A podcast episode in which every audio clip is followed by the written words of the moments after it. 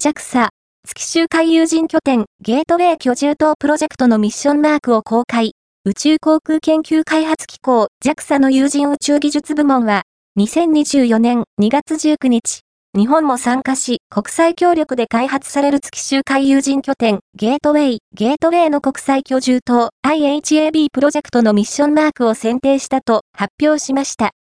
最終更新、2024年2月28日15時台、ゲートウェイは、米国が主導する有人月面探査計画、アルテミスにおける中継拠点として建設が計画されており、推進モジュール、 PPE、Power、Propulsion、Element、居住モジュールの、 HALO、Habitation、and Logistics、Outpost、国際居住棟、IHAB、 International、Habitation、Module などから構成されます。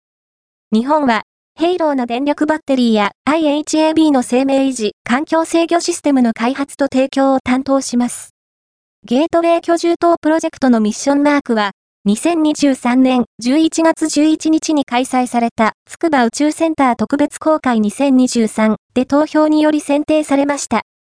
JAXA によると、今回選ばれたミッションマークは、月周回、そして、その先の火星探査へつなげることを、地球、月、火星をモチーフとして表現。